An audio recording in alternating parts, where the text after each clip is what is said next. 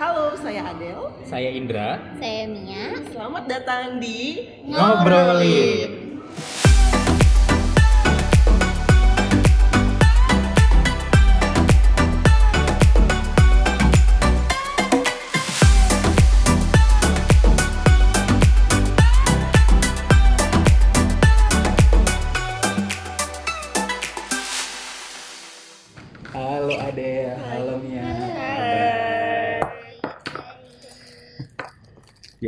Disambil dulu ya. Eh, gimana gimana gimana? Oh. Eh, akhirnya ya setelah satu tahun telah Iya, berlalu, tahun yang wes. lalu. Kali ini kita kembali lagi di ngobrolin. Rencananya sih episode ini ngobrolin tentang finansial. Ya, gimana finansial ke depannya. Tapi berhubung teman-teman saya di depan ini Januarian. apa rasanya Del tiba-tiba lo orang perayaan tahun baru Adel ulang tahun gitu. Wow. Merayakan bersamaan. Dapat triplets gitu loh. Bener bener bener. Terus gak lama berselang, eh Mia juga gitu kan. Kalau aku sih dulu masih kecil ya, itu tuh excited banget karena pasti ada ya perayaan kecil-kecilan. Terus itu selalu beli trompet dulu sih masih kecil. Terus tuh udah pasti, ih bentar lagi nih aku ulang tahunnya, ih sebentar lagi nih aku ulang tahunnya kayak gitu. Kalau sekarang mah udah ya udah udah biasa-biasa aja sih. Tapi akhirnya terjaga dan ini tiap tengah malam. Eh, eh, belakangan bodo amat tidur Eh, ngantuk. bisa, Bisa, bisa, bisa. Aku nggak bisa loh biar tidurnya jam 9 tetap aja ntar jam 12 kebangun Rame ya, ya. Oh paling kebangun bentar, ah udah, ya udah tidur lagi. Gitu. Apalagi di dekat rumahku sekarang ada banget tuh kembang api bisa sampai 10 menit nonstop tuh. Wow. Wadaw. Jadi udah udah B aja ya. Iya, be aja sih kalau iya. sekarang. Soalnya udah banyak umurnya. Kayaknya gitu ya. Iya. Ada sampai umur berapa gitu yang kayak oh ya udah. Oh ya udah emang Ini aku ulang tahun. tahun. Kayak gitu. Umur berkurang. Iya gitu. bener. Apalagi cuman sehari aja kan. Hmm. Kalau misalnya itu mungkin ah, aku ulang tahun nih tiga hari ke depan gitu mungkin masih ada rasa Hmm. Tapi yang bikin beda itu karena selalu dapat tanggal merah. Jadi Ah. dirayainnya itu selalu setelahnya. Bukan dirayain sih, kayak ada Oh, teman-teman yang ngasihin kejutan-kejutan gitu Ah, ya. kejutan-kejutan walaupun tidak terkejut ya kan. Apa nih lo? Kalian mau kasih aku kue ya? itu pasti ya beberapa hari setelahnya kayak Hmm. gitu sih karena nggak mungkin ketemu kan pasti Ya tanggal itu kan merah. masih tanggal merah Hmm. Jadi orang-orang tuh juga em, misalnya teman-teman yang tidak terlalu mengenal me- eh, mengira bahwa ya aku lahirnya mungkin tanggal 2 atau tanggal 3 gitu atau tanggal Hmm. 4-nya gitu. Padahal ya tanggal satunya tapi nggak ketemu aja gitu. Kalau Mia gimana? Sama sih biasa. Ya Ya, maksudnya karena kita udah umurnya dulu gini kali ya. iya, Dulu excited kan karena mungkin ada perayaannya, Mm-mm. terus mengharapkan kado. Kalau sekarang kan juga kado ya udahlah kasih kasih sendiri gitu kan. terus eh, oh tapi mamaku paginya siapin kue, ya udah terus disuruh aku tu- tiup lilin gitu apaan sih mam? Gitu. terus eh, kalau Oki, Oki udah bilang ya aku nggak bisa ya surprise gitu. Nanti siang kita beli aja kue. Eh ternyata mamaku udah beliin kue. Ya udah, nggak Ya jadi. nggak jadi. Iya jadi kayak ya udah kita makan ini aja gitu terus kebetulan itu hari minggu iya hari minggu juga Oh, tanggal merah juga tuh. kenapa Tanggal merah juga kan Iya. akhirnya hari Merah Minggu. juga. jadi kayak temen-temen di kantor juga kan nggak tahu Ah. gitu kan besoknya ya udah Ya biasa-biasa udah, bisa lagi Tapi ada satu sih biasanya mamaku pagi-pagi sebelum kita bangun itu udah kayak dusel-dusel di tempat tidur. Oh, Ah, Iya. sambil membisikkan selamat ulang tahun. Anakku. Oh ya, itu biasa sih itu masih masih sampai sekarang kak. Oh, masih sampai sekarang. Duh, maaf udah gitu Hebat mah. loh dia kalau orang kamu hafal mau lahir. Orang tua skip skip loh. Karena kalau ulang tahunku tuh selalu diinget kak Ya, adekku, iya kali ya. adekku, eh, adekku hari ini ulang tahun guys, Oh. ini tanggal 29 ya. Nah, kasihan ya adekku, hari ini mama lupa. Mungkin karena itu tanggal 29 dan tidak ada momen apa pun ya, Iya. kalau tahun baru tuh kan ya, oh ya besok tahun baru. Teringat gitu kan, teringat. selalu ingat. Hari ini ke skip kasihan banget ya. Maaf. Adekku juga Januarian, cuman beda ini beda zodiak udah. Baik, baik, baik, baik. Aquarius ya Iya. hatinya gitu. Ya makin ke sini makin biasa ya Mi. Hmm, kenapa ya? Yang karena ngerasa udah ya udahlah Ya gitu kali udah ya. gitu ya. Soalnya nggak- aku sendiri pun kalau udah di bulannya aku juga santai santai aja tiba-tiba kayaknya ini lu tau deh hmm, maaf sudah lewat gitu. santai-santai aja. Udah santai-santai gitu. aja. kadang sendirian gitu malah kadang paling ngecek email oh korporasi kirim email oh dia harus ngecek dong oh dia harus Iya. kirim dong Oh, aku dikirimin email KBRI London. Terima kasih. Selamat ulang tahun, eh kita mentok-mentok Google, Twitter Twitter, Facebook. Ada balon-balon. Eh, tiba-tiba buka Google ada balon eh buka Twitter ada balon-balonnya. Terus kalau dulu kan misalnya dirayain teman-teman tuh datang harus kayak hari Ah, itu ah, ah, atau jam 12 Ah. atau pagi gitu kan. Kalau sekarang karena punya kesibukan kali ya, dan kita sama-sama paham gitu loh. Ya udah temen-temenku bisa datang seminggu setelahnya Ya udah. atau iya, iya tapi kayak masih seneng aja gitu itu sih Seru sih. teman-teman Januari Iya, teman-teman Januari. ya. nih btw nih nah, kita ngomongin yang sih ngobrolin finansial ya menurut kalian penting gak sih melek ke finansial itu Eh,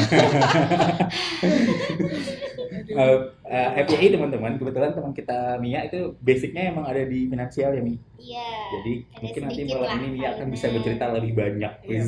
Dan hari ini tugas kita adalah konsultasi. nih ini uangku gini Mi. Ini bagus gak nih? Sehat gak nih Mi? Eh, kalau udah telanjur gimana ya? gimana dia ada penting gak dia melek dan Ih, penting banget sih apalagi sekarang kak. Hmm. Terus itu kayak hmm, ini sebenarnya sudah harus kita sadari bahwa ini nih udah harusnya tuh dari dulu-dulu nih Ah, kamu ah, perbaikin ah, gitu ah. kan. Terus masih lagi ber apa namanya dengan kesalahan yang sama. Oh, apa nih kesalahan Dengan yang sama? kebocoran yang Kebocoran sama. yang sama.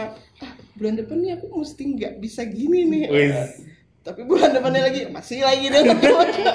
Iya, Kayak itu permasalahan banyak orang sih menurutku. Eh iya nggak sih atau aku sendiri? Kayaknya banyak sih ya. kayaknya banyak sih gitu. kalau aku juga ngerasanya penting sih penting cuman ya itu kayaknya baru baru ngeh itu kenapa pas dari kepala tiga sih gitu Hmm. kepala duanya ngapain aja gitu sih Iya, aku juga gitu. Maksudnya gini, uh, basic finance belum tentu ngerti personal finance. Ah, Karena yang diajarin waktu kuliah, waktu belajar itu kan lebih kayak corporate finance Ah. kan. Jadi ngitung duit orang bisa. Tapi gitu ngatur duit sendiri susah gitu kan. Uh, jadi gitu uh, beberapa kalau basicnya waktu aku kuliah ini Hmm. mungkin semua yang di finance juga merasakan kayak gitu mungkin. hmm, hmm. Jadi pelajaran tentang personal finance itu cuma satu subjek satu semester. Hmm. Sementara untuk corporate corporate finance tuh kayak beberapa modul gitu kan. Itu satu.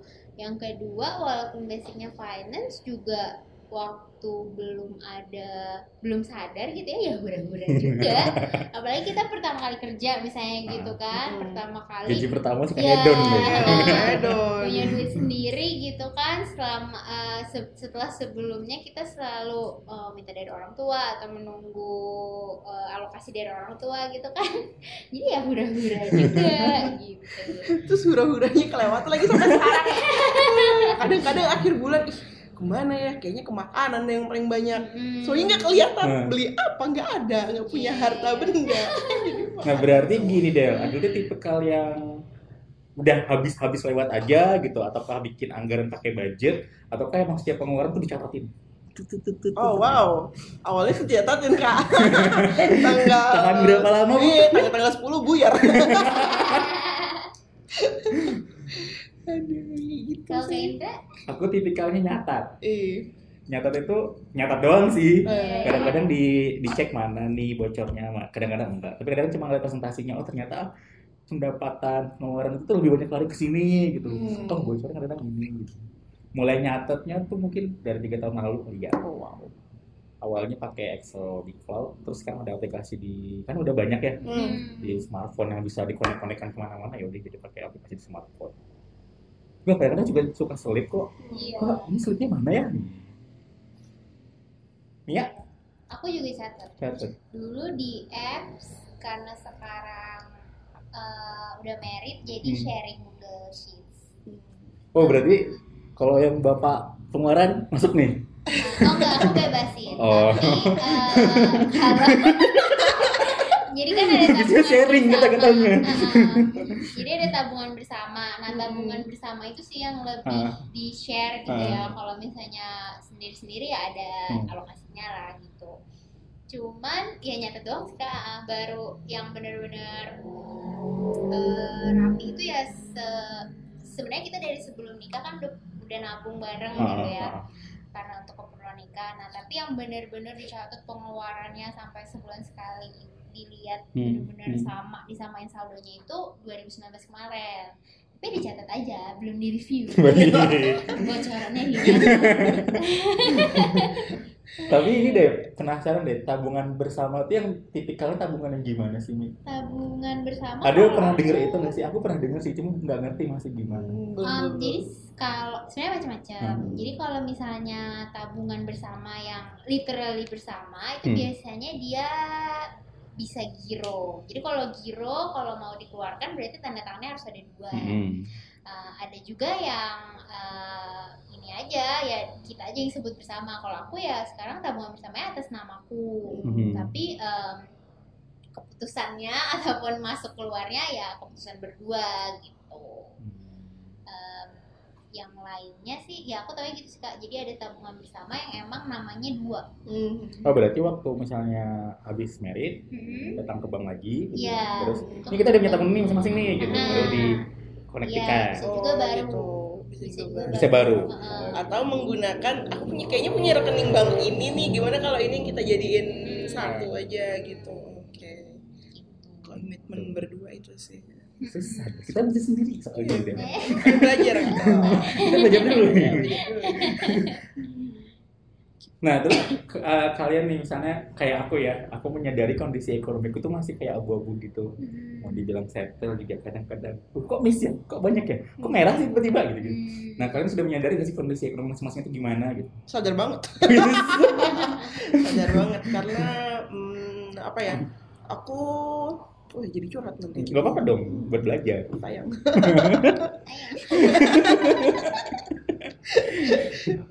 karena gimana ya? Karena hmm, eh, kehidupan menuntut untuk anda bekerja dan menghasilkan pundi-pundi, lalu diserahkan kepada keluarga, kayak gitu. Jadinya ada beberapa yang kayak udah nih mah. Sandwich eh, gitu kah eh, Adele ini?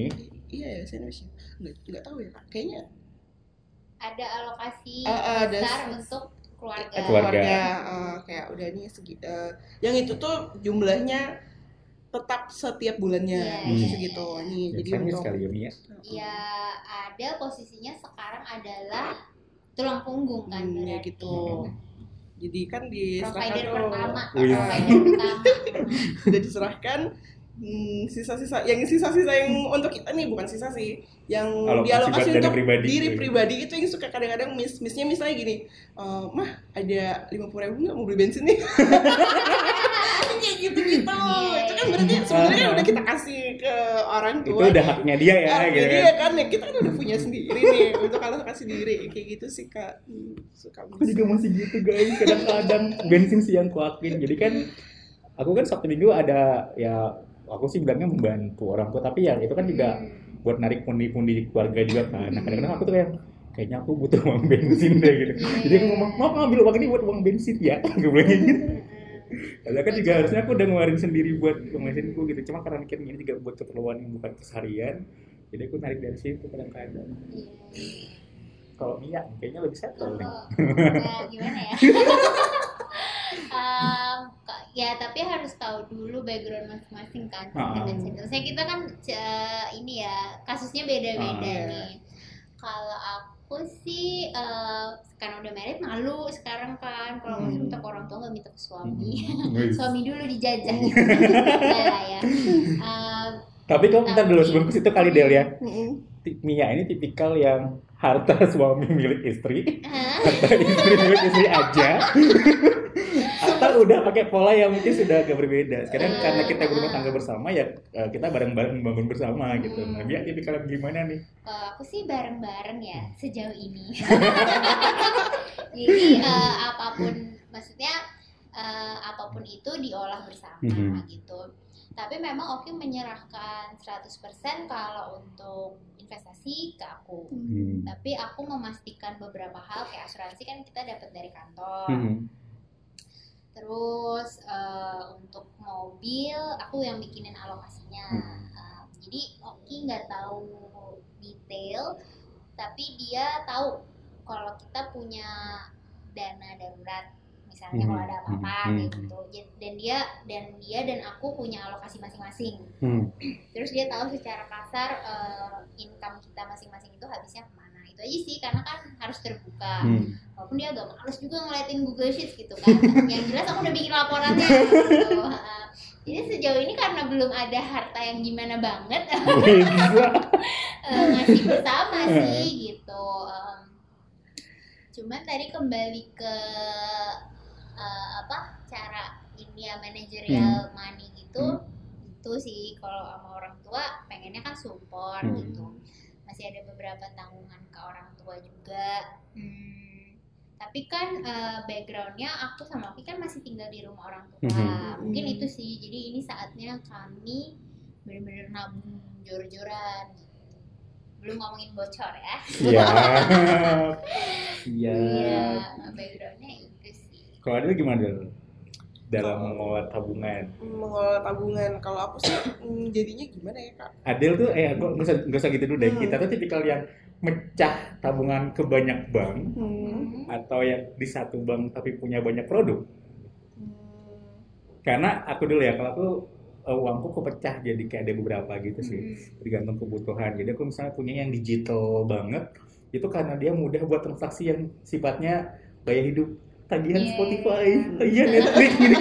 yang aku nggak mau diribetkan gitu loh. Pokoknya aku udah stokin alokasi dana sekian, nanti tanggal jatuh tempo dia ngambil sendiri aja gitu. Oh, iya. Berasa kredit card padahal debit gitu-gitu. Jadi aku kayak kalau aku pribadi aku mecah-mecah gitu sih. Tapi ada satu grup bank yang aku percayakan kayaknya sebagian besar uangnya di situ, simpan di situ. Dan daruratku juga masuk ke situ. Kalau Adil gimana? Kalau aku, aku juga punya sama kayak Kak Indra tuh ada beberapa. Hmm, ada beberapa, tapi nggak banyak sih. Ada dua, tiga sih. Ada tiga rekening bank berbeda. Nah, tapi yang sumber utama itu dari satu, karena kan dari kantor tuh Iya, transfernya ke iya. situ.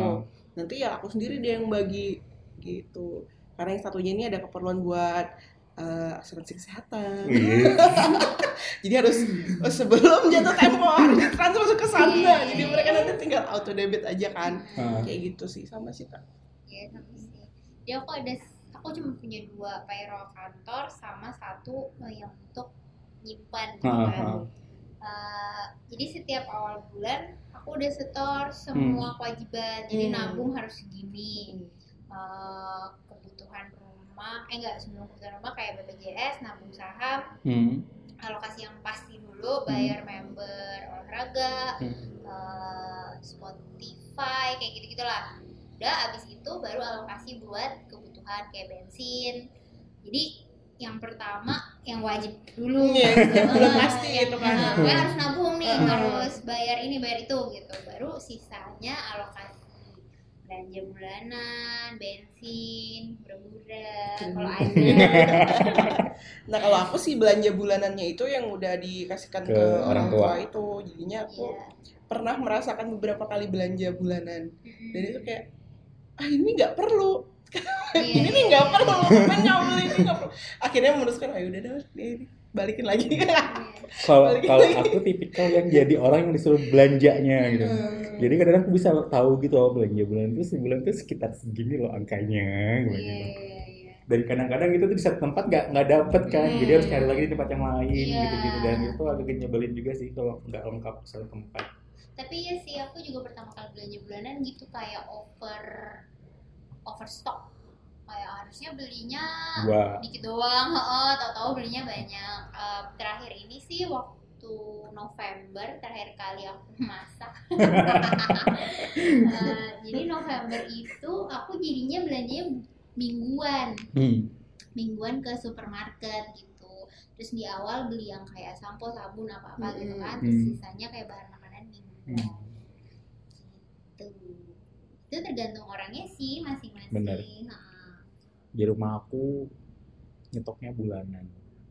tapi Bulan. juga tetap aja banyak tuh yang kurang-kurang jalan lagi Iya benar benar benar. ambil lagi nggak ya mungkin ada orang yang strict banget ya sebulan harus ini ini ini mungkin ada tapi kalau aku sih jatuhnya jadi mingguan sih yang bulanan tetap ada untuk Hmm. yang kayak shampoo atau rumah tangga gitu tapi eh, kalau untuk makanan sih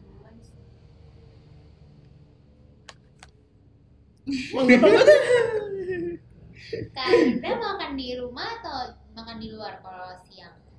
Tergantung. Aku tipikal yang kalau bisa pulang iya aku pulang. Walaupun misalnya delay makannya. Jadi kadang-kadang kan aku sekarang jadwalnya nggak nggak pagi-pagi banget ya jadi kadang aku sarapannya agak-agak siang juga kan ngikutin jadwal baru mau berangkatnya ke jam berapa Iya. sehingga pasti jam 12 kadang-kadang masih masih settle nih perut nih Hmm. pas dia makan siang jadi nanti kalau jam-jam 2 udah selesai pulang baru deh tapi kalau misalnya kayak harus jalan lagi ke mana ya makan di luar mau nggak mau dan sekarang aku jadi orang yang kayak kayak ini banget loh pemuja promo gitu loh Hmm. di mana sih ada promo yang angkanya lumayan gitu buat menekan pengeluaran itu yang aku kejar kadang-kadang misalnya pakai payment ini ah ayo sudah yuk gitu atau ada cashback ini hajar gitu Iya. Kalau Kalau- dulu aku ada ini, ada catering kantor. kantor. kantor baik sekali deh Uh, tapi sekarang sudah tidak lagi. sudah tidak lagi guys. Uh, terus itu jadinya sekarang disiasatinya hmm, kalau pagi-pagi mau Hmm, aku hmm. udah ready masak itu ini bisa Bawa. bisa buat makan siang gitu. Palingan ya di kantor hmm, di kantor kadang-kadang makan juga sih. Kadang-kadang udah bawa bekal tapi juga tergiur dengan teman-teman mau beli ini aduh itu juga bocor tuh. Jadi aku bilang tadi bocor itu pasti di makanan. Iya, iya, gitu. iya. kalau aku pengeluaran terbesarnya ya di makanan. Iya. Kalau bocornya aku bilang parkir oh maksudnya pengeluaran terbesar sama bocor di sini beda ya? Beda. Oh, kalau oke. aku kalau Oh, aku iya, mau iya, definisikannya iya, iya. beda. kayak itu kayaknya bisa deh ditekan lebih sedikit lagi tapi tetap aja gitu keluarnya lumayan banyak gitu. Oh tadi aku pikir itu sama kak. Jadi ya itu pengeluaran mbak terbanyak itu ya pasti di kalau aku dimakan sih yang single aja iya benar di makanan kak. Soalnya itu tadi aku bilang nggak kelihatan apa apa apalagi akhir bulan. ngerasa gak sih gaya hidupnya kita kita yang seumuran gini tiba-tiba kayak udah kayak anak Jakarta yang kalau misalnya lagi gajian gitu guys gitu. Ke mana yuk? gitu.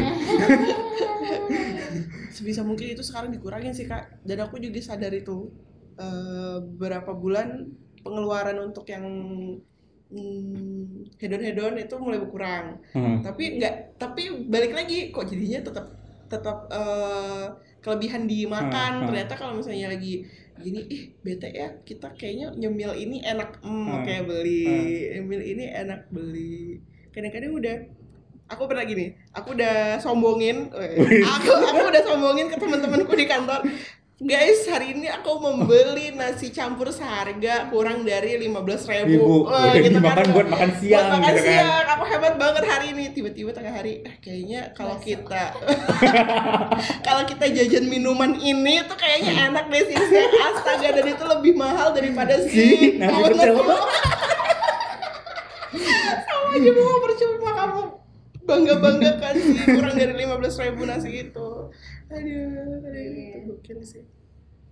Tapi kalian percaya nggak ya? Ini ini nggak tahu kenapa. Aku tuh kan eh, di list anggaran eh bukan list sih di catatan-catatan gitu tuh ada yang aku sebutnya culture.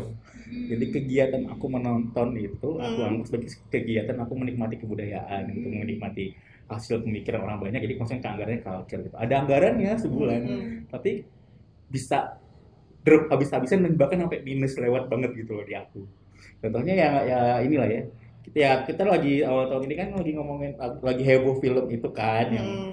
NKC itu kan gitu. Hmm. nah itu tuh bener-bener kayak sampai limitku nonton tuh sekian itu udah lewat udah habis udah buyar gitu karena aku udah bolak-balik ke studio berkali-kali gitu sama Adel pernah habis itu Iya. bolak-balik lagi bolak lagi terus keluar versi yang director cut pergi lagi gitu cari tahu apa sih bedanya gitu gitu jadi gue kadang juga bisa gaun faktor pun nggak beres sih kadang-kadang ya itu tergantung masing-masing sih preference kan Hmm. Heeh. ya itu yang susah emang bocor-bocor kecil tapi eh kalau culture kayaknya nggak nggak kecil deh nggak kecil kalau culture nggak kecil sekali nonton lumayan tuh angkanya Iya, iya. aku juga aku perhatiin bocornya di GoFood gitu-gitu sih Hmm. kayak kadang kan ada momen nah itu kan Hmm. kita menjadikan makanan itu sebagai kayak reward gitu loh kan oh kita udah bekerja keras nih ya kan kita lagi bete nih gitu kan ayo beli cemilan Kalian tipikal yang kalau stres mending makan. Aku iya. Eh, sama sih. aku Iya ya sih, iya. Nah, tapi di satu sisi aku tuh tipikal yang eh, orangnya hmm, lebih senang tahu seminggu ke depan tuh apa yang aku lakukan, termasuk Hmm. makanan. Oh. Iya, jadi aku tuh kalau misalnya aku nggak masak, misalnya aku nggak masak nih, aku bilang sama Oki misalnya Desember lalu tuh aku bilang eh aku nggak masak ya, aku capek. Terus jadi sebulan itu kalau Oki kan dia ya udah beli makanan di sekitar kantor gitu kan. Hmm. Kalau aku catering, jadi seminggu tuh makananku tuh aku tahu gitu loh, seminggu ke depan makananku apa. Karena aku paling nggak bisa, nah itu beda-beda orang sih ya. Hmm, Karena hmm. aku paling nggak bisa tuh yang kayak makan siang hari ini aku harus mikir GoFood apa, malah nggak fokus aku gitu. Jadi aku udah tahu oh kalau misalnya aku lagi malas masak, aku pasti catering. Iya, catering catering sehat atau apa, pokoknya seminggu itu aku udah tahu paling nggak seminggu. Itu sih kalau aku. Dan aku banyak mau cari. Iya, Karena. Oki suka nyemil guys. Oke, sama dong kita Ki. Aku di GoFood sukanya kena promo sih. Oh sama kopi, ya Allah Hmm. Tuhan. Aduh. Aku tuh Nah, kalau itu yang tuh. kayak ada kayak eh, nyemil apa ya, aku tuh kopi. Jadi aku kan sekantor sama sepupuku kan. Hmm. Kadang-kadang kita tuh kayak eh kita beli kopi yuk gitu. Terus ya udah Gojek. Nah tapi eh, Oh tapi tapi mainnya di aplikasi kan. Iya.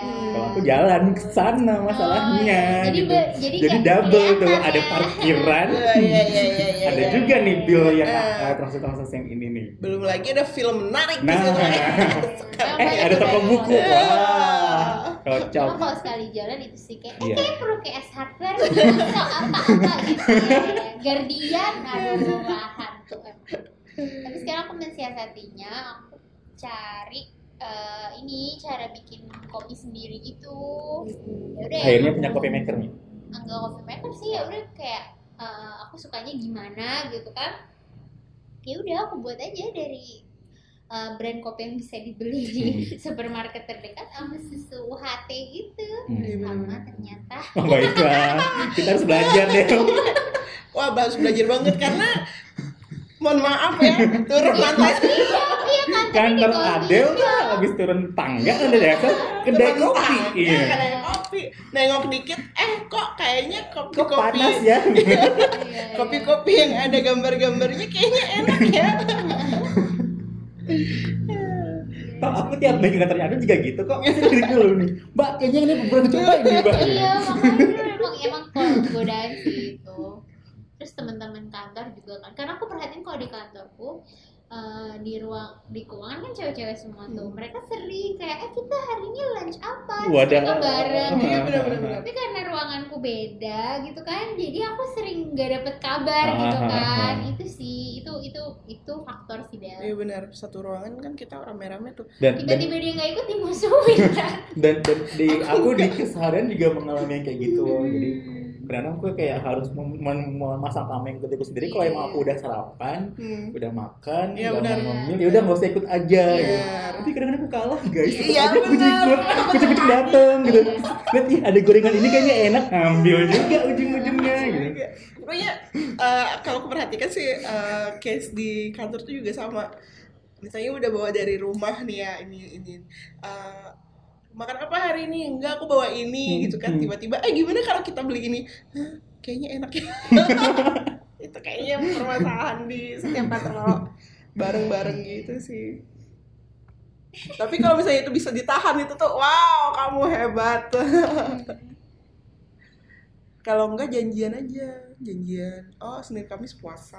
iya iya dulu aku pernah begitu deh Oh. Hmm, Kamis puasa tapi waktu itu juga ada nge-trade buat kondisi lebih sehat sih karena ada masalah sama perut kan Hmm. biasanya kalau di Ramadan kok kalau bulan Ramadan kok perut aman ya Iya. gitu makanya kita waktu itu pernah aku testing aku ada minum bukan multivitamin dokter juga sih apa sih kayak obat tradisional gitu-gitu yang keringat dari mulut ke mulut udah pingin sama puasa gitu. Hmm. makanya sekarang alhamdulillah tuh udah jarang banget kan pendengar Indra kumat Oh, Gitu. Cuman sekarang suka suka susah tahan sama godaan gitu. benar, benar. Tetap aja jalan. Apalagi sekarang samudera panas banget kan. iya Terus tiba-tiba tring line bunyi pas dibuka wah promo cashback get one. get one. promo cashback 50% waduh bahaya sih. Kalau aku di kantor kan yang pergi pagi terus pulangnya sore kan, Hmm. jadinya tidak seberapa me- apa merasakan biasanya kalau terik panas di luar itu. panas banget Bahkan kadang-kadang nggak tahu eh di luar panas kah? Eh, Di luar hujan kah? jadinya nggak tergoda sih, Panas, eh kurang tergoda kalau yang tiba-tiba mau mampir ke sini mampir ke sana. Tapi ya gitu kalau misalnya sudah satu pemikiran, kayaknya hari ini enaknya ini. Gitu sih. Banyaknya eh, pengeluaran itu di Hmm. makan. Nah, kalian tuh tipikal ngelola duit yang banyakin di cashless atau pakai cash dibagi-bagi ya gimana sih gitu? Aku cashless. Karena kalau aku dulu ya, kalau aku tuh tipenya yang cashlessnya jalan Hmm. tapi ngebagi duit dalam bentuk format amplop juga ada gitu. Oh. Jadi kayak yang culture culture aku kayaknya juga udahlah. Kadang-kadang kan aku transaksinya juga pakai cash kan. Jadi udah jadi masukin ke amplopnya gitu. Jadi kalau misalnya jalan ngambil ini, aku ambil duitnya gitu gitu. Aku masih dua gitu sih. Gitu. Kalau masih dua juga sih kak. kalau Mia totally cashless. Enggak totally sih, tapi Aku eh, pengennya banyakin cash. Iya, aku 70% Hmm. Cashless. cashless. Karena- Kayak biar tercatat gitu. Hmm. Kan kadang kita lupa kalau cash soalnya. Hmm. Jadi aku pengennya kalau yang cash itu bener-bener aku tahu tariknya itu untuk apa aja. Karena satu, kalau nggak tercatat kadang kita lupa Hmm. apa. Dua, uang di dompet tuh bener-bener lebih gampang keluar loh Serius, daripada sama ini persis. psikolognya gitu loh. Hmm. Psikol apa sih? Sama misalnya uang pecahan seratus ribu, uang pecahan seratus ribu, jangan sampai kepecah berubah duit wujudnya jadi lima puluh ribuan dua atau lima puluh ribu Iya, plus plus. iya. Udah lah, cepet banget hilangnya kayak langsung 50 angkat, ke angkat, ke 20 angkat gitu. itu kan kayak ah padahal ya itu tadinya seratus ribu Habis itu mikir tadi beli apa ya? nah itu aku nggak suka yang pakai Hmm. cash tuh itu cuma jelek juga sih kadang-kadang aku bisa nggak ada cash padahal eh, bisa bener-bener nggak ada cash loh kadang aku sampai Sama diingetin. sekali. iya kayak sampai diingetin aku kan harus Kalau aku nggak bisa. gitu Karena pom bensin aku masih belum bisa cashless kan. iya sih Kalau di Jakarta ngelihat pom bensin cashless kayaknya udah lumrah gitu. Tapi kalau di Iya. Samarinda kayaknya orang transaksi cashless kan masih sedikit Hmm. gitu. Jadi nggak nggak berani cashless aku di sini. jadi aku kalau parkir kan nggak bisa nih masih cashless jadi Eh bisa di beberapa mall bisa. Iya, di mobil. jadi aku taruh di mobil sih Ha-ha. biasanya ada beberapa pecahan gitu itu sih jeleknya kita Bocor juga cashless. itu kalau jalan ke area-area yang tidak ada lampu lalu lintasnya. Kenapa Ya enggak sih? Tiba-tiba nanti tuh kita dibantu sama orang-orang di sekitar situ yang ini stop dulu jalan di sini mau nggak mau nanti kayak ngasih donasi seribu dua ribu gitu Oh aku biasanya kok abain aja. Thank you om jalan. kalau aku juga kadang-kadang gitu deh cuman kalau aku misalnya nyup- nyupirin bapakku bapakku tuh selalu bilang kasih aja gitu Hmm. ya udah ngalah lah daripada berdebat di jalan kan Ya.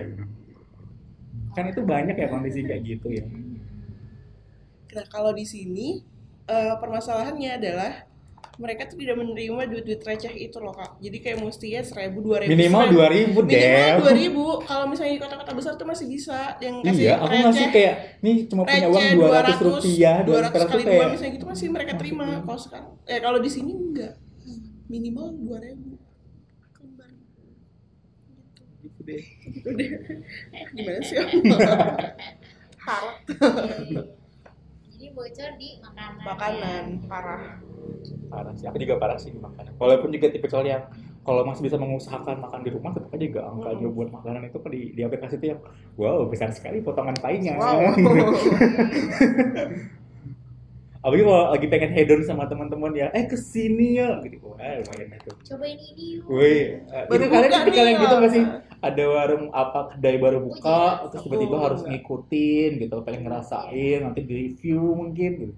Aku aku enggak. jarang coba sekalinya pengen Mm-mm. pengen Ya. tapi habis itu Hmm. biasanya enggak enggak lagi gitu. Kalau aku tempat yang berdatang itu itu aja gitu sebenarnya. Jadi udah tahu nih pasti kalau ini minimal keluarnya segini, minimal keluarnya Iya. segini gitu. Gitu itu aja tempat makannya. Kalau ada yang baru juga sampai udah lama banget gitu baru Hmm. cobain. Gitu.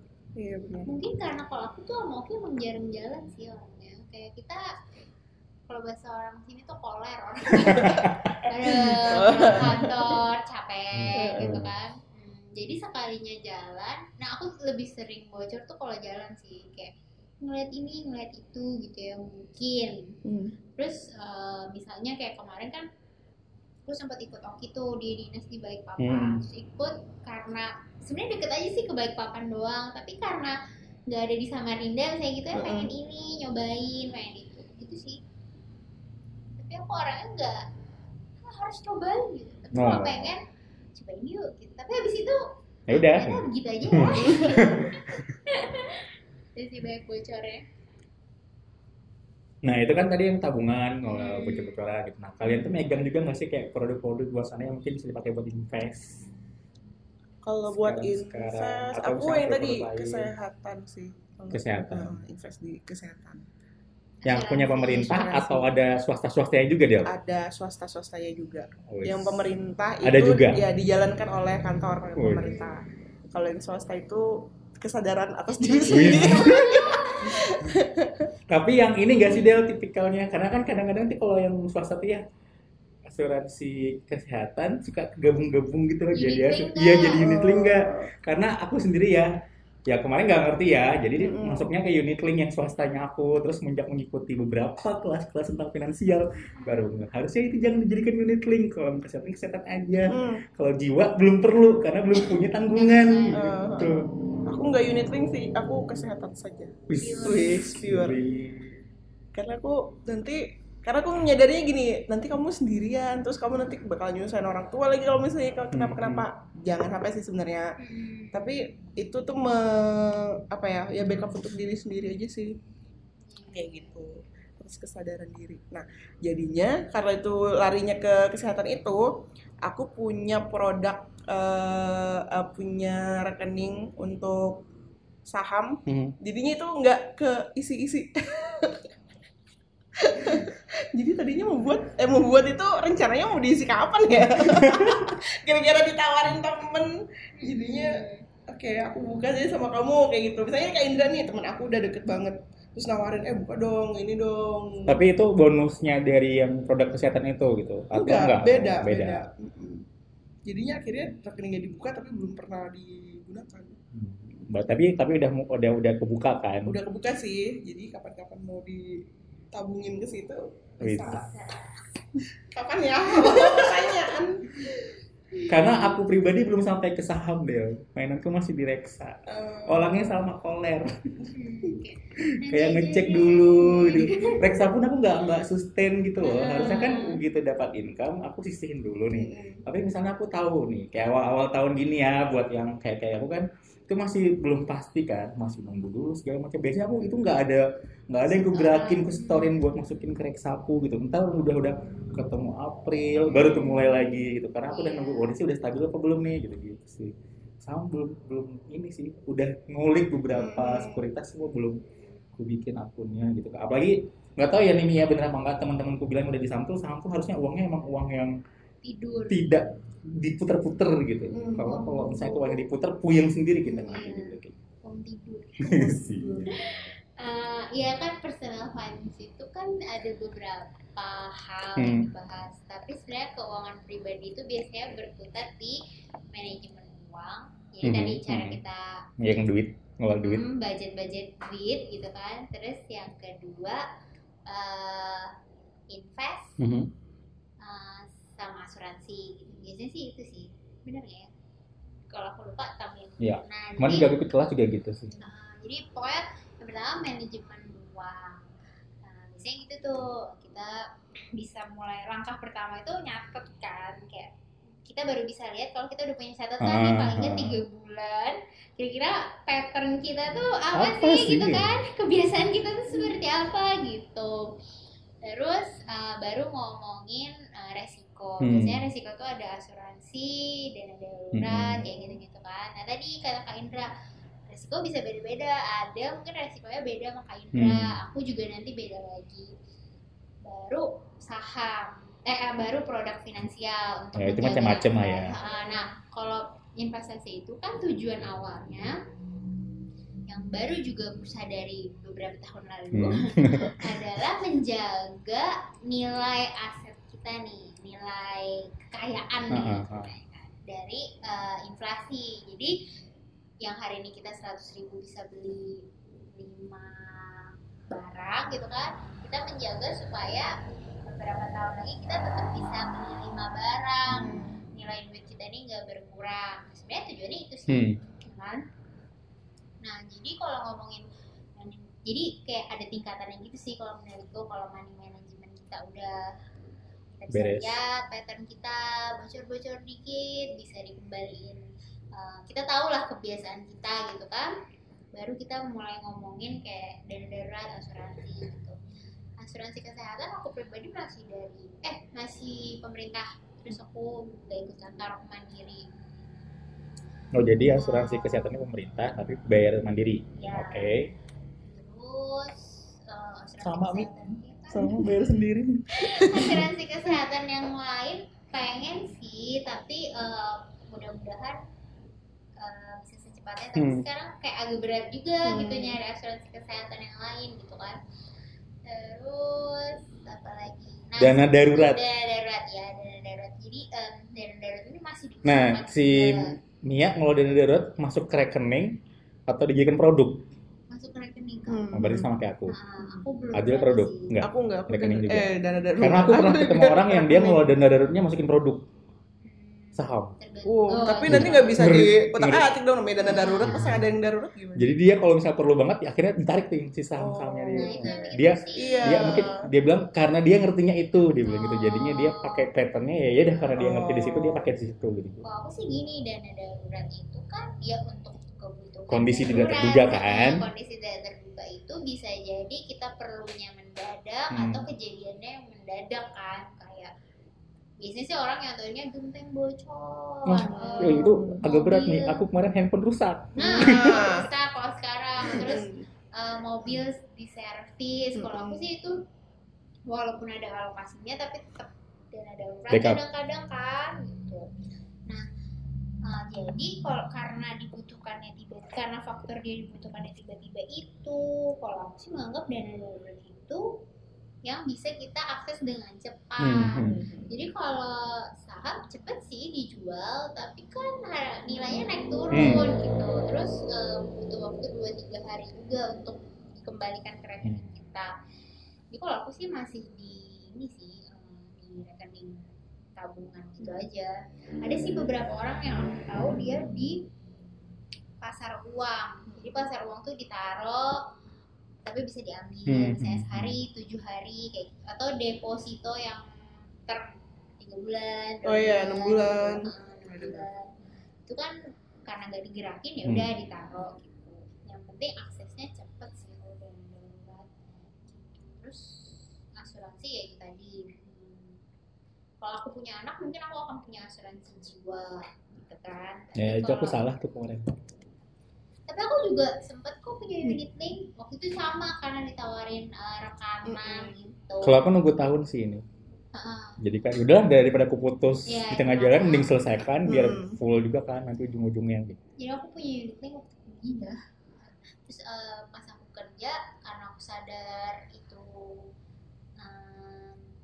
di double Hmm, gitu kan hmm, ke double. asuransi jiwa dan investasinya jadi aku tutup tutupnya agak susah sih kalau kita nggak ngerti karena um, sebagai yang jualan asuransi kan pasti kayak kenapa ditutup Hmm. ini sayang ini ini tapi ya udah berkeras aja pengen tutup akhirnya nanti bisa baru akhirnya beli um, as- eh apa ikut asuransi yang dari kantor aja Hmm. yang dari pemerintah Hmm. aja sama iya kayaknya itu aja deh oh kalau investasi Invest, invest. invest obligasi ada saham juga ada awalnya aku reksadana terus um, Ini karena Mia backgroundnya dari yang gitu-gitu. Mm-mm. Coba diinin dulu Mi. Obligasi reksadana. apa, reksa apa, saham apa gitu. jadi kan tadi udah ya um, ma- manajemen uang Ah. kalau udah gak perlu bagus banget sih kayak Hmm. tapi kita udah tahu oh kita tuh tertriggernya makanan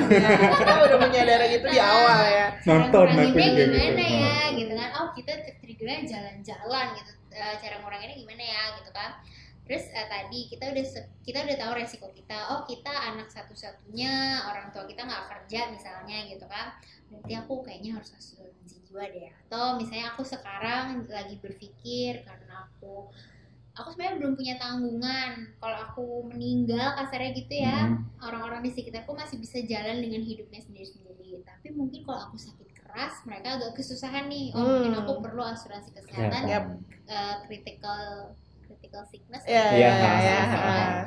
itu aku lagi mikir sih kalau itu udah security itu dana darurat dana darurat kan macam-macam ada yang bilang tiga bulan gaji enam bulan Ah, gaji tiga ada yang bulan sembilan pengeluaran bulan, enam bulan pengeluaran gitu Hmm. kan macam-macam Ada yang sampai setahun. kita Hmm. senyamannya kita kalau aku juga masih mengisi dana daruratku karena kemarin em, pas buat nikah betul betul Terus eh, udah ya baru kita ngomongin investasi. Uh-uh. Jadi kalau menurutku tuh ada langkah-langkahnya gitu, nggak langsung investasi. Pokoknya ut- yang utama tuh dana darurat dulu kan. Ah, Sama kebutuhan money management kalau Ah, aku. Oh gitu. Kayak sadari 70% duit lo ke mana gitu.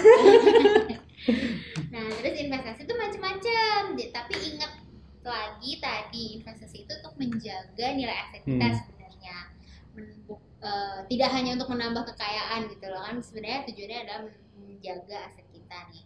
Nah contoh investasi itu macam-macam. Yang paling eh, kata orang aman tuh biasanya obligasi pemerintah Hmm. itu sebenarnya pemerintah ngeluarin surat utang Yes. Terus dia janji nih eh, SBR SBR gitu bukan sih? SBR, Ah. ORI, eh, Suku. sukuk nah namanya biasanya SUN surat utang negara Ah. nah itu sebenarnya eh, gambarannya gini negara ngeluarin satu surat nih dia bilang aku pinjam duit kamu dong nanti di surat itu dikasih tahu tuh apakah dikembalikannya dua tahun kemudian tiga tahun kemudian terus biasanya mereka eh, kalau obligasi punya yang namanya kupon kupon Hmm. ini sebenarnya cuman eh, imbal hasil bulanan Mhm. imbal hasil bulanan yang dia bayarin tuh tiap bulan sampai pada saat si surat utang ini jatuh tempo dua tahun lagi tiga tahun lagi terus dibalikin uang kita full Mhm. misalnya kita taruh 2 juta Mhm. terus eh, kuponnya 6% berarti kita dapat misalnya sekitar dua belas ribu Iya, setiap bulan, setiap bulan. kayak gitu kayak gitu-gitu sih kalau obligasi kenapa aman karena kan negara yang menjamin. Jadi kalau negara em, kayaknya panjang sampai dia bangkrut gitu. Nah, tapi ada kasusnya kayak Yunani. Yes. itu kan dia eh, sukuknya udah mungkin C sekarang ratingnya. Terus kata orang yang paling aman itu. Kenapa juga aman? Karena ori sukuk itu bisa diperdagangkan di pasar sekunder. Ya misalnya aku beli di enam bulan tiga bulan aku bisa jual nih ke Kak Indra tapi lewat pasar sekunder Mhm. terus tadi obligasi Obligasi. terus Reksa. eh, Reksa.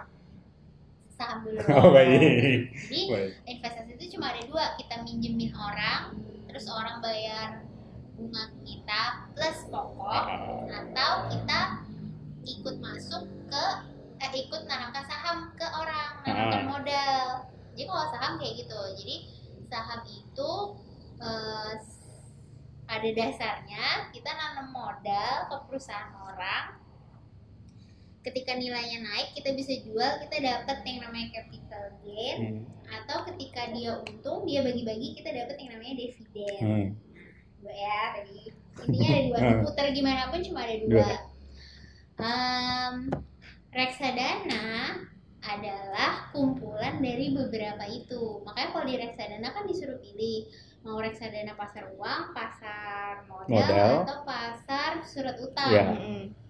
nah sebenarnya em, Atau campuran. atau campuran Hmm.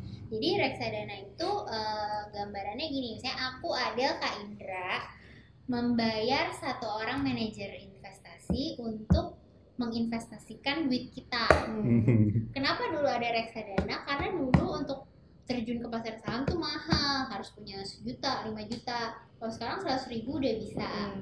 Nah reksadana dulu akhirnya ya udahlah kan baru bisa 5 juta aku ambil deh dari Kak Indra 2 juta Adel 2 juta Nia 2 juta jadi aku bisa uh, tanamin sahamnya Hmm, di hmm. pasar modal misalnya kayak gitu cuman reksadana ini bukan cuman produk reksadana ini harus bayar dong manajemen Yes. manajer Hmm, investasinya hmm. kan dia yang nanemin gitu jadi dia pakai uh, ada ada persenannya tuh Iya. kalau pakai dia gitu dia pun ber produknya bukan nilai uh, ya, bukan harga saham tapi nilai net asset value Yes. ya, Hmm. NAV. Ah. Jadi pada saat itu nilaimu tuh naik berapa sih Iya. atau turun berapa keadaannya gitu. Dan itu bisa dijual, Ah. bisa kita lepas jadi reksadana itu turunannya tadi, Turunan turunannya saham, turunannya obligasi, Hmm. turunannya pasar uang atau deposito gitu. Tergantung manajer investasinya, kita tahu beres lah gitu. Jadi karena kita tahu beres, eh, kita bayar lebih sama manajer investasinya. Beda sama kita misalnya beli saham langsung. Kita bayar brokernya aja. Broker Hmm. tuh istilahnya bantu beliin. Iya. Lebih Pas lagi kecil. naik, Hmm, kabarin. Kecil persenannya. Di balik gimana pun sebenarnya cuma dua ini sih. Eh, obligasi atau saham, surat utang atau saham. Terus biasanya banyak yang bilang kalau properti atau emas itu investasi enggak, itu dagang. Jadi itu Ya. trading. Mhm. Jadi kalau emas kan kita beli, terus kita jual, mengharapkan nilainya naik, Naik, pada saat kita ah. jual. Eh, sama seperti properti, kita beli atau kita buat atau kita bangun, nanti kita jual gitu. Jadi kalau aku sih melihatnya investasi itu selalu cuma dua sebenarnya obligasi sama hmm, saham. Mau dibolak balik gimana mau produknya apa coba misalnya sekarang produk investasi Hmm, apa ya yang sering ditawarin orang misalnya hmm, apa ya Yang lagi ini eh, deposito Hmm. sebenarnya kan kita minjemin duit duit Duit kita, kita. ke bank buat Bank. salurkan melalui kredit untuk kita mendapatkan bunga bunga deposito Hmm. gitu kan itu terus em, buka usaha Mhm. itu secara nggak eh, secara langsung malah penanaman modal artinya kita menyertakan nih misalnya satu juta untuk ikut franchise misalnya kayak gitu dengan harapan bagi hasilnya untuk kita Hmm. dividennya buat kita gitu kan profitnya buat kita orang sering nawarin apa sih investasi sekarang Gak ada sih yang masuk aku penawaran-penawaran. yang ada asuransi mulu. Iya asuransi sama kartu kredit loh. oh peer to peer Banget lending saya kayak kalau yang aku tahu sih kayak Amarta gitu. Oh, ha, ha. Nah, jadi kan dia gini dia kita nanam kita pilih pekerja wanitanya. Kalau nggak salah dia eh, empowering eh, wanita gitu pekerja wanitanya untuk kita pinjemin dia nerusin usahanya terus nanti kita dapat imbal hasilnya. Itu kan sama? Ya, sama, Pinjemin, pinjemin. nah, pinjemin. terus dapat imbal hasil itu sih kalau soal ini investasi nah dulu aku sempat ter ininya aku buka RD udah berapa ya? tiga tiga tahun empat Hmm. tahun gitu buka rekening saham nah dulu aku auto debit Tiap bulan. tiap bulan Hmm. eh, tapi langsung beli jadi aku dulu beli misalnya dua saham gitu ya Telkom misalnya sama BRI misalnya Hmm. Eh, jadi pokoknya itu abis aku setor dia langsung beli itu pada hari itu nah ternyata makin ke sini aku sadar bahwa sebenarnya yang penting kita alokasi aja dulu ke rekening saham tadi nanti belinya hmm, pada Hmm. saat harganya turun kayak Hmm. gitu nah kalau saham itu sih kita harus baca laporan keuangannya kita harus tahu sedikit aja paling enggak kapan belinya supaya ya, nilai Baliknya. investasinya maksimal eh, profitnya maksimal gitu. Gitu aja sih. Lumayan, lumayan lah kalau saham. Karena senang gitu. Melihatnya eh hijau. Eh, ya terus kalau saham tipsnya paling ya baca laporan keuangannya. Terus yang kita tahu. Karena aku sempat naruh di eh, bilang ya? Oh, eh, ini apa sih namanya? Peternakan ya Yes. kalau ay ya kayak Hmm. ayam Ya. gitu kan nggak paham bisnis modelnya ya terus sekarang kan ada coronavirus apa apa Hmm. segala Itu turun pasti. Iya, terus kayak misalnya aku baru nge beberapa gini, em, memang kan barang-barang impor itu ada yang di diatur pemerintah kayak gandum, Hmm, jagung. hmm. Terus eh, salah satu pakannya ternak ini adalah yang diatur pemerintah itu. Jadi kayak oh harus ngeliatin itu juga. Beda sama misalnya bank dan eh, apa ya yang aku suka pegang bank dan Telkom lah, misalnya aku suka pegang komunikasi Uh, itu kan kita bisa aku ngerti bisnis modelnya gitu loh walaupun nggak kerja di situ Hmm. gitu yang menarik juga lainnya misalnya retail kayak agak tricky sih Hmm. tapi sebenarnya kita harusnya bisa ngerti deh gitu jadi uh, ambillah yang kamu suka memang um, ngeliatin beritanya gitu yang kayak suka bisnis modelnya juga gitu. berarti main di saham eh, perusahaan yang mau dibeli sahamnya harus yang kita kenal gitu juga kan ya Iya. berarti dan baca laporan keuangannya sih Oh, karena siap banyak yang ya maksudnya kita bisa tahu banyak lah saya baca laporan keuangan asuransi aja males.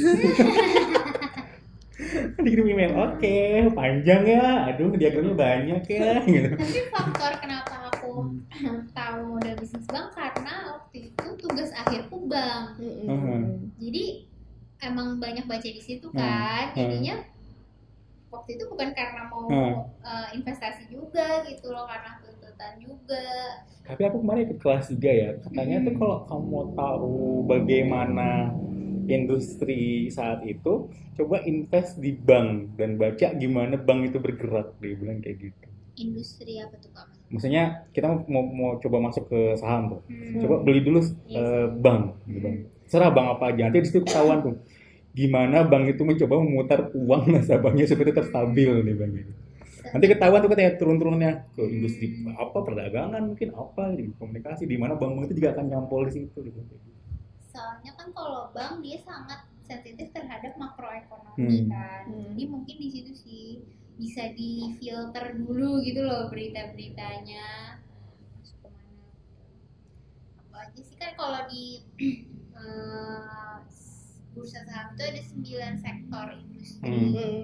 itu macam-macam kayak ada ba perbankan tadi kan terus ada retail terus eh, raw material kayak Hmm. kertas steel baja Hmm. gitu terus apa tadi digital eh, service ya properti pokoknya ada sembilan gitu yang jadi satu kalau kayak Astra gitu dia general kalau nggak salah sektornya general Iya, kan kan banyak banyak banget Lu masuk di. Ah, gitu kan induknya satu cabang cabang cabang habis. Iya, kalau Unilever consumer goods. tapi katanya Unilever itu udah settle maksudnya tuh mahal eh. Apa?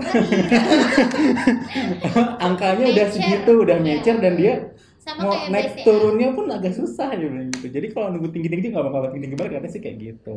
Sama kayak BCA. Em, jarum kayak gitu. Dia, Eh, dia udah jarum, udah punya posisinya gitu loh Hmm. katanya. Jadi buat yang baru-baru mau coba jangan coba di situ katanya sih kayak gitu. Iya. Saham-saham gorengan nih. Apakah itu? Ini nggak tahu ya, mungkin ada dunia yang lebih besar dari Eh. kita loh. Jadi kan ya itu tadi eh, saham itu kan hanya bisa dibeli lewat rekening saham tadi kan Hmm. dan hanya bisa dibelikan oleh broker. Nah kadang kan mungkin ya ada yang namanya kita sering dengar mungkin insider trading gitu. Hmm. Jadi gini ya kenapa saham itu bisa menguntungkan? Karena kan dia sebenarnya nilainya real, ada permintaan, ada penawaran, ada keadaan pasar pada saat itu banyak lah gitu kan industrinya naik nggak, eh, bisnisnya jalan nggak gitu kan. Nah tapi pada saat kita pembelian itu kalau orang yang investasinya trading eh, mengandalkan analisis teknikal jadi oh, harganya turun beli sekarang beli sekarang nah Naik nih, jual, jual. gitu. itu kan ada faktor delay jadi misalnya di pasar harganya udah naik nih jadi Mm-mm. 100 sementara di layar handphone kita masih 90 misalnya kayak gitu ah nanti aja jualnya si orang-orang dalam tadi insider trading mungkin broker yang tahu infonya duluan mereka udah bisa tuh duluan itu Hmm. positif thinkingnya kita ya. Hmm. Nah, tapi saham gorengan ini banyaknya sekarang dilihatnya gini. Jadi dia IPO nih. Hmm. Dia IPO itu initial public offering. Jadi dulunya dia tertutup nih dia kayak perusahaan kita kerja sekarang. Tapi akhirnya dia memutuskan untuk IPO. Artinya sahamnya bisa diperjualbelikan di bursa saham. Nah, kalau orang IPO kan orang ngeliatin nih ini laporan keuangannya bagus nggak, dia jual harga berapa, murah apa enggak. biasanya jualnya tuh lumayan tuh misalnya 150 500 tiba-tiba udah kekumpul kan duitnya kalau kita beli kan dia uangnya masuk ke dia kan. Hmm. terus besoknya turun 50 jadi dia kayak saham gorengan itu yang gitu loh turunnya cepet terus eh, volumenya kita bisa lihat. Jadi kalau di em, aplikasi sekuritas ya kita bisa lihat nih pada saat kita beli hari ini berapa orang sih yang jual beli saham tersebut? Namanya volume kan? Hmm.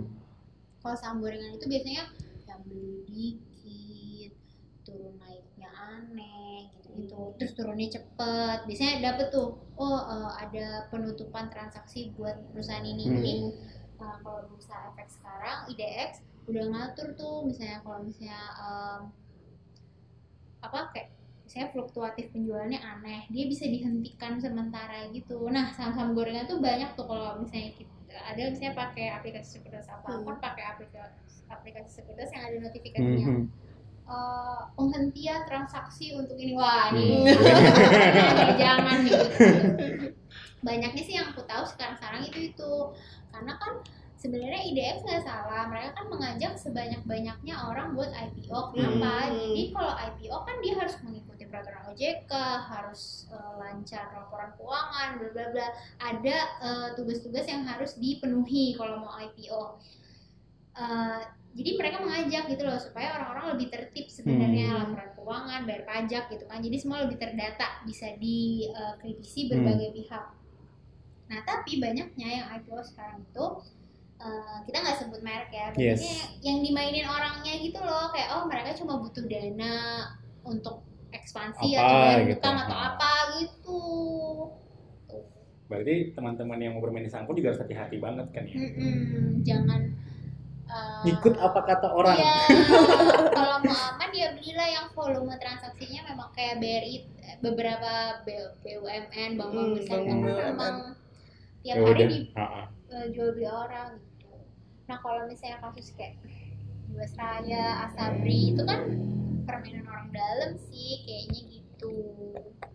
Dia yang dan yang sering terdengar di media itu yang jelek-jeleknya kayak gitu loh jadi orang kayak ih nggak takut kamu yang saham padahal ya bukan itu juga Padahal nggak cuma satu itu aja, masih banyak yang lainnya. Ada banyak padahal. Hmm. rame banget kalau orang yang sudah main technical gitu kan Hmm. karena kalau kita udah memutuskan technical kan kita harus liatin setiap menit kayak Hmm. gitu capek. Berarti ini deh, misalnya coba coba kesimpulan dari Hmm. obrolan malam ini ya. Berarti setidaknya saat ini untuk beberapa ya untuk tahun ini lah menjalani 2020 kita harus tahu kita tuh resikonya apa aja. Sehingga ngelola duitnya kita nggak nih bakal dilarin ke mana aja budgetingnya apa aja urgentnya yang mana. Iya iya. Ya kan? Setelah gitu udah udah ini terpenuhi jalan dana darurat misalnya mau diisi silahkan gitu mau diinvest invest kita berarti juga harus ngeh nih. Kita mau Hmm. investasi polanya yang mana gitu. Kalau mau ngambil yang saham ya pelajari bener perusahaan yang mau ambil yang apa. Mau ambil misalnya yang malas-malas misalnya mau reksa ya harus siap-siap. Kalau misalnya pendapatannya agak kurang karena harus ada potongan dari pihak yang ngurusin si manajer investasi tadi gitu kan gitu. Dan Oh. reksa pun harus baca juga prospektusnya? Iya. Agak ribet. Iya, ya. Jadi kita tahu dia nanamin sahamnya di mana Di mana aja. Iya. Nah, aku aku aja kemarin begitu buka satu manajer investasi kelihatan tuh wah di wah ada satu di tambang ah kenapa begitu karena tambang lagi ini banget kan gitu. tapi baca performan 15 tahun terakhir itu salah satu yang bagus gitu. Kebetulan aku ngambil platform digital ya. Dan platform ini tuh bukan yang nampung semua manajer investasi gitu loh. Platformnya sendiri tuh memang milih gitu. Milih. dari sekian banyak yang ada di Indonesia dia cuma masukin listnya segini. Nah kamu cuma pilih di sini karena yang direkomendasikan ini doang oleh si Hmm. sistem gitu gitu. Jadi aku milih dia kalau aku ambil yang satunya aku malah puyeng sendiri nentuin yang mana gitu. gini kadang kan Iya. terus buka lagi ini aku. Jadi aku pilih yang dia udah filter dulu nih dari filter aku pilih lagi gitu gitu jadi aku pilih salah satu pas buka pertama lihat dulu nih. Dia lari uangnya ke mana aja sih Hmm, yang masalah iya. samanya waduh salah satunya ada di kan tambang-tambang di ini kan tambang lagi lesu ya gitu. Tapi liatin yang lain merah-merah tapi sekarang awal-awal tahun masih cenderung merah ya? Iya. Yang di saham-saham gak tahu kenapa iya banyak sih kalau udah kayak gitu teknikalnya Hmm. ada istilah-istilah gitu loh kalau Desember Mm-mm. karena mereka mau laporan keuangan mereka namanya eh, apa sih kayak memperbagus gitu Hmm, hmm, hmm. laporan keuangannya supaya nanti di Januari sampai April dilaporkannya bagus. Nah, terus di Januari pokoknya ada istilah-istilah gitu deh eh, misalnya mendekati eh misalnya di bulan Januari orang-orang eh, PD-nya meningkat hmm. nanti akan naik setelah Januari gitu ada sih karena katanya market itu tidak market itu akan mengulangi eh, patternnya gitu. Pokoknya Hmm. istilah-istilah di pasar modal tuh banyak sih. Cuman yang kayak gitu ya perlu banyak belajar juga.